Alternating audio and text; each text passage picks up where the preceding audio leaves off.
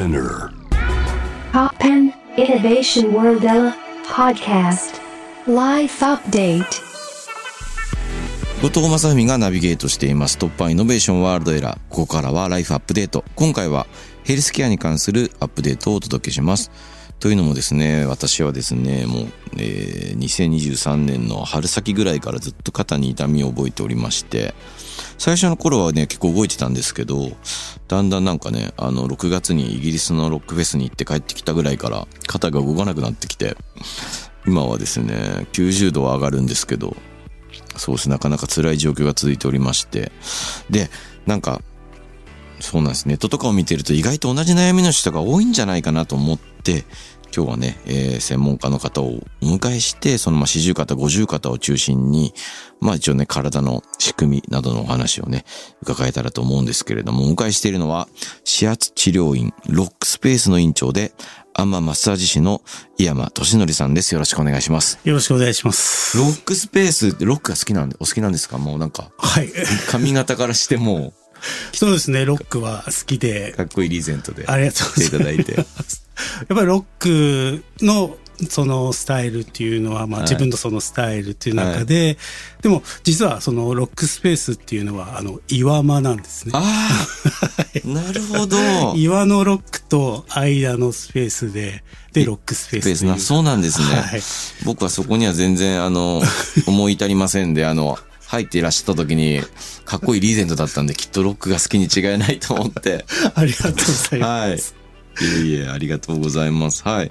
基本的にはロックスペースは指圧治療院ということで、はい。いろんな施術が受けられるんですか？そうですね。あの、基本のその指圧から、いわゆる、えー調整だとか、はい体のそのバランスですよね。うんそれをこうしっかり見た中で、はいその人に合った、はい今日のコンディションを高めていくような治療ということをしておりますし、あとは、あの、美容に関するような、つながっていく、やっぱり体っていうのは、バランスを取ったり、その張りを取ったりすることで、やっぱり循環が良くなってきますので、そしてこう、気持ちも体も綺麗になっていくっていうようなのが、あの、自分たちの、こう、モットーとしてやってますね。なるほど。はい。そうなんですね。はい。で、今回特にね、お聞きしたいのが、はまあまあ、肩の痛み。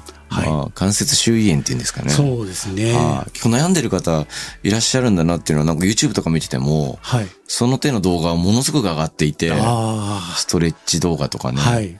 皆さん見ていろいろやられてるんだなと思って、そう、まあ、ぜひぜひ、解決策じゃないですけど、はいどういう仕組みなのかとか、はい。いろいろ紐解いていけたらなと思ったんですけども。かしこまりました。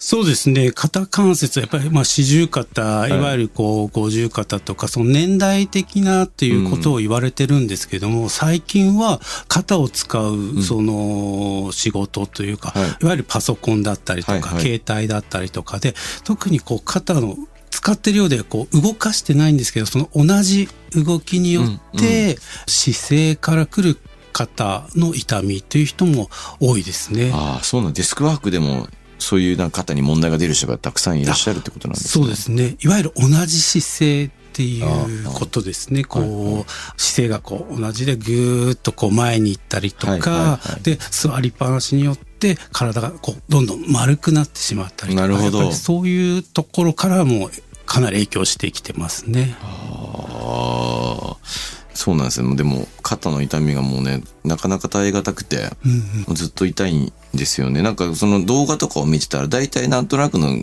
こう仕組みっていうかね、はいまあ分かったりするんですけど、はい。そうですね。あの、やっぱり肩関節自体の、その、周囲の炎症が起きるとはいはいいうことと、あとは連動している中で、この体の歪みですね。肩と首とか、あとは、いわゆる右に出るんであれば、その肉体的な力の使ったものだとか、はいはい同じ姿勢だとかによるものと、左に出る場合ですと、意外とこの神経ですね。ストレスから来るものでの、こう、緊張によって固まってくることもあるので、だから右左でのその出方によっても治療法もまた変わってきますね。そうなんですね。でも本当にその姿勢のことに関して言うと、やっぱうっかりすると丸くなってきちゃうんですよね。なんかこの重力にこうなんか逆らう気持ちがなくなっちゃうというか。そうですね。ねやっぱ大事なのはそこで深呼吸ですかね。深呼吸するのはいいんですね。仕事の合間とかにあ、。やっぱりね、あの、皆さんであんな呼吸が浅くなる。っていそうすると丸く、やっぱそこは大事に。確かにそうですねいい空気を。僕も歌う時やっぱり肺に空気入れるんでああ、そうですよね。姿勢よくしますね確かにねはい。丸まってたら入ってこないですよ入ってこないですよね。ああそういうこともこういういろんな関節の痛みとかには関連してるわけなんですねそうですね。うんいわゆるその深呼吸によって酸素供供給量が上がってきますし、うんうんそしてこう、その深呼吸する体が伸びてきますよね。そうすると神経もこう緩和してくるっていう。なるほどここでリラックスっていうのと切り替えですね。うんやっぱり呼吸っていうのはそういう切り替えのスイッチでもあると思いますね。そういうのやっぱり気をつけてると、まあ僕は本当にあの、もう同じ悩みをか抱えてほしくないんで、あの予備軍の人 人たちのあれを防ぎたいというかね、はい。まあだから普段から深呼吸し、呼吸ちゃんとして姿勢を良くしてると、はい。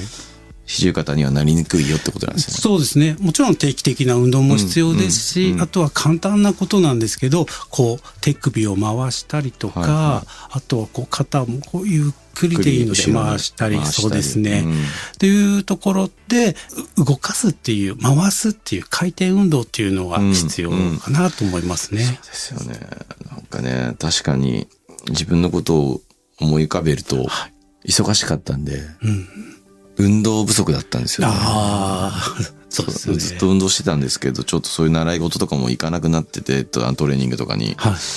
そうそう、ああ、思い起こせば確かに運動不足だった、みたいな気持ちもありつつ、どうなんですか？あの、世間一般でこう、ロッっていうかまあ、ロックスペースに訪れる方の中っていうのは、はい。どんな悩みがやっぱり多いんですか？そう体の症状っていうのは。そうですね。あのー全体的に言うと、こう、皆さん、こう、もうメンテナンスはいっていうところで、こう、痛くなりそうだなとかあ、痛くなっちゃったっていう場合、まあ、腰だとか、はいはい。今だと冷えですよね。うん。あの、夏の疲れからと冷えだとか、うんうんはい。そういうところでの内臓のケアをしていくとかっていう、うんうん。やっぱり中から治したいっていう人が多いですね。ね。外だけではなくて、はい。でもなんかあれですね、その早めにね、敏感にこう自分の体の異常に気がついて、あはい。早めに行かれる方はやっぱりね、いいですよね、それはね。大事ですね。一番そこがね。はい、はい。もう痛くなってからじゃ遅いってことですもんね。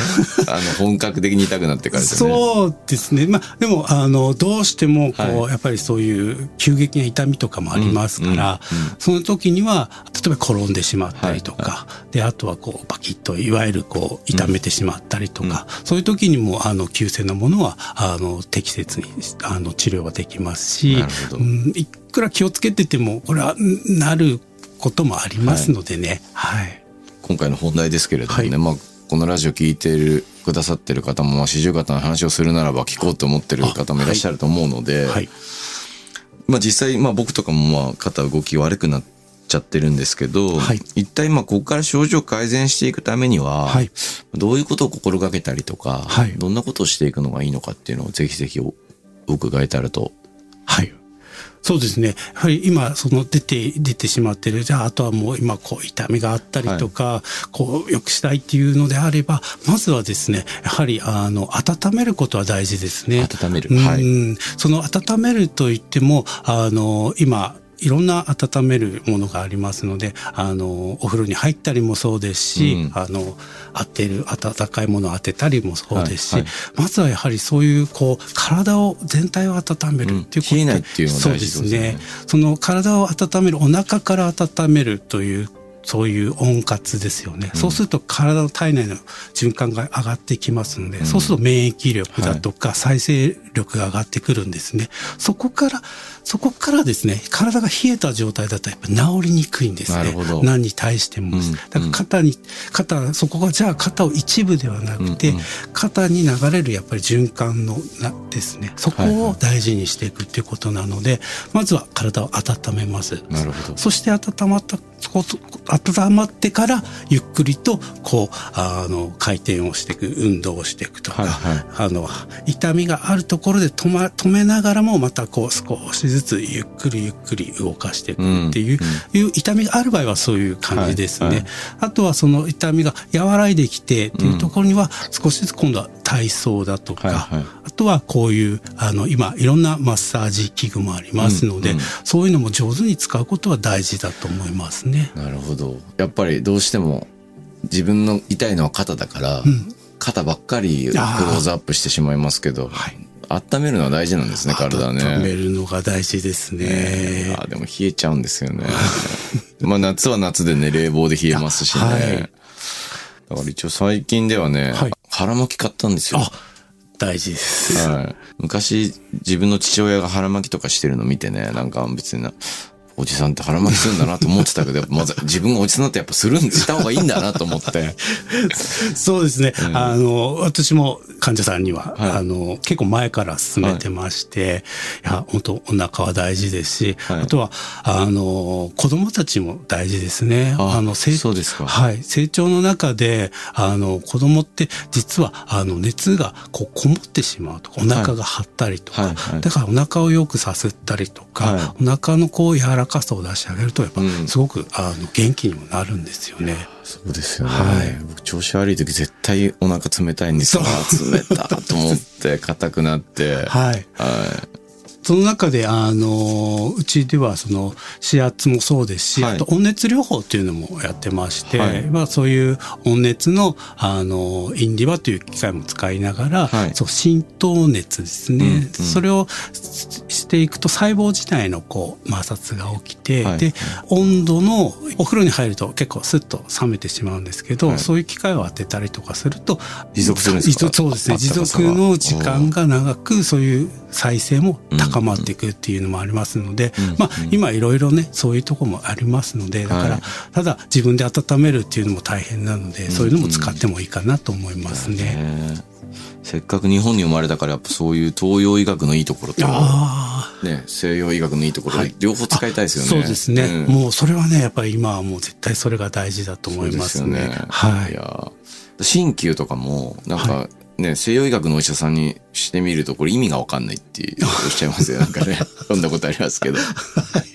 なんで聞くのかよくわかんないみたいな。ああ、そうですね。やっぱりそういうツボ、私たちもツボを使ったりとか、反射作用を使っているところもありますので、ですから、なんでここ痛いのにここ押すのとか、、はいわゆる、あの、肩が痛いのに、実は、あの、足の親指の付け根をぐるぐる回すと、実はそこから反応して、体が変わってくるとかもありますね。まあそこに針を打ったりとかも。ありますよね確かにはい、針はしないんですけど、そう、経験ありますそういうのがありますね。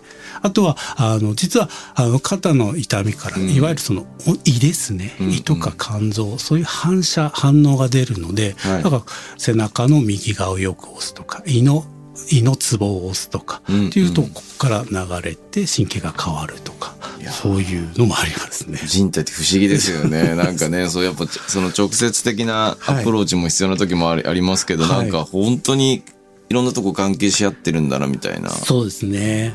そう、だからそういう、その、整体とかに行くと、はい痛いと思ってなかったところに実はとなんかポイントがあったりとか、はい。実は痛いとか。そうそうですね。やはり症状が出ているとこと原因っていうのがはい違って、なるほどまあつながってるんですけどもね。うんうんだからその原因をしっかり見たことで症状が改善していくっていうのが私の特にあのもうずっと長年見てるやり方で診断のポイントですね。なんかこの肩が痛くなってから、はい。特にこの夏ぐらいは絶望したんですよ、もう痛くすぎて。もうダメだ、もうこれもう本当もう、自信がないと生きていくぐらい寝込んでたんですけど、でもその仲間とかに、いや、はい。そういつか上がるからみたいな。うんあの、その言葉がね、結構ね、あ励まされたんですよね。ね。私もなったことがあってみたいな。でもね、上がるんだよとかつって、うん。うん時間かかるかもだけどっていう。そうですね、うん。そうなんです。あの痛みって不安をどうしてもこうそうですよね。はい。それがね、やっぱり、こう、不安不安になってきて、はいそれが治る力を、こう、どんどんどんどん実は小さくしてしまうんですよね。うんうんですから、私は、その痛みを取る、その不安を取るっていうところでの治療としては、は痛くてもこうしたら良くなるよとか、やっぱり言葉と同時に、その、治療するっていうところは心がけてますね。いや、本当そうなんですよ。そうね、なんかね、本当に言葉ってなんかその治療の上ではすごい大事で、はい。全くこう患者の意欲が関わってくるというか、は冷たくお医者さんとかにあしらわれたりするとなんか、はい。うまく自分のこう、気持ち回復に向かっていかない感じがすごいするっていうか、なんか、どうなんだろう、どうなんだろうみたいな。なんか放り出されちゃったみたいな、はいい、や、そんなのみたいに決まってるよみたいなこと言われちゃうと、僕からすると本当にあれなんですよね。はい。毎日、本当に1ミリでもいいから良くなってることを実感したいんですよ。なんかそれ、それだけで。生きる希望になるっていうか。はい。そうですね。うんその毎日の、その、やっぱり毎日実は使っているこのやっぱり指先、もっともっと指先、自分の体ですね。はい体をもっともっとこう見てうん、触って感じていくことが大事だと思いますね。そうすると、あ、こうやっていくと、あ、なんか指が軽くなってきた。はいはいあ、腕がこう柔らかい。今日は張ってるな。今日は柔らかいなとか。やっぱりそういう自分の体を自分で触るっていうことが実は現代少ないと思いますね。確かにないですね。はい少ない。いつもなんか、ね、本当に悪くなるまで触んないで。そうねなんです。指先なんて今こうお話聞きながらまじまじと撫でてますけど、はいなかなかこういうことって普段やらないですね。そうなんです。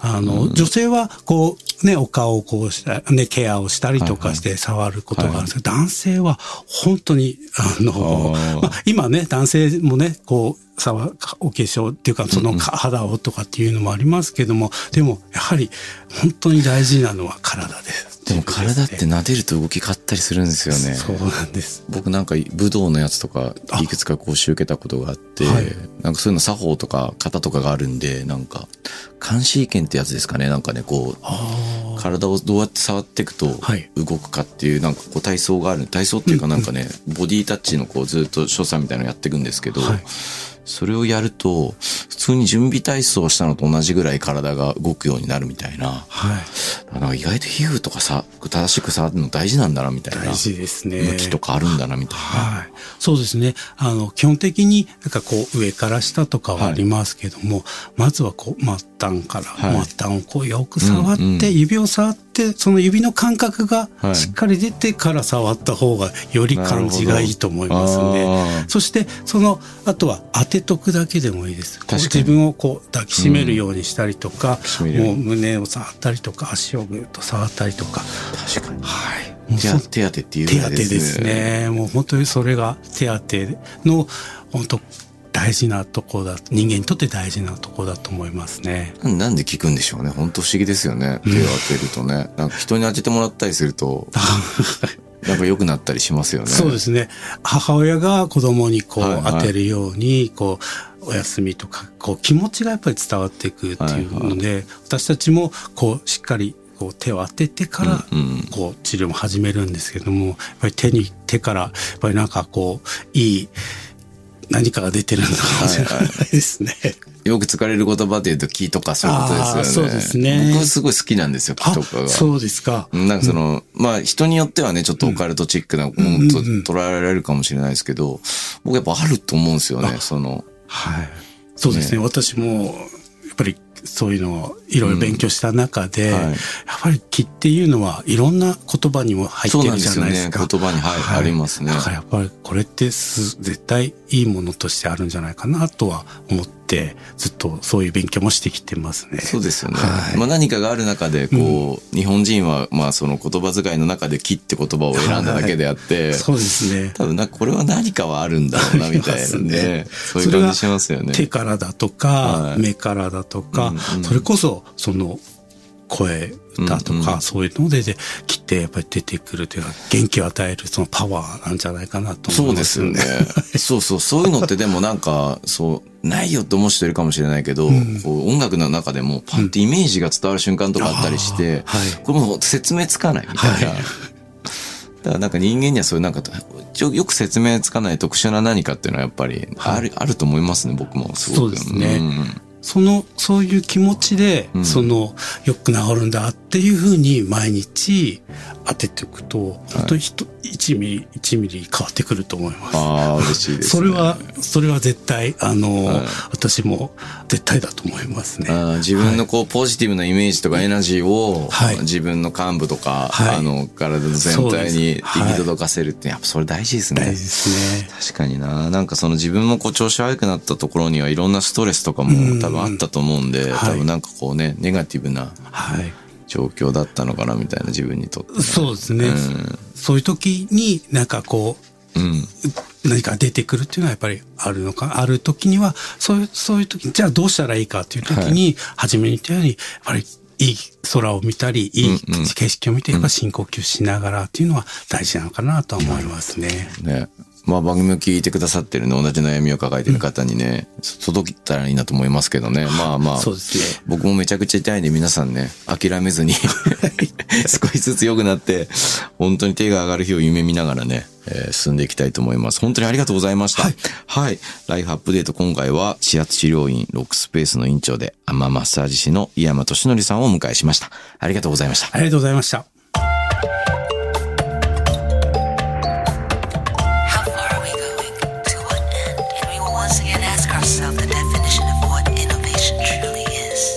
You're listening to J-Wave Innovation World Era podcast.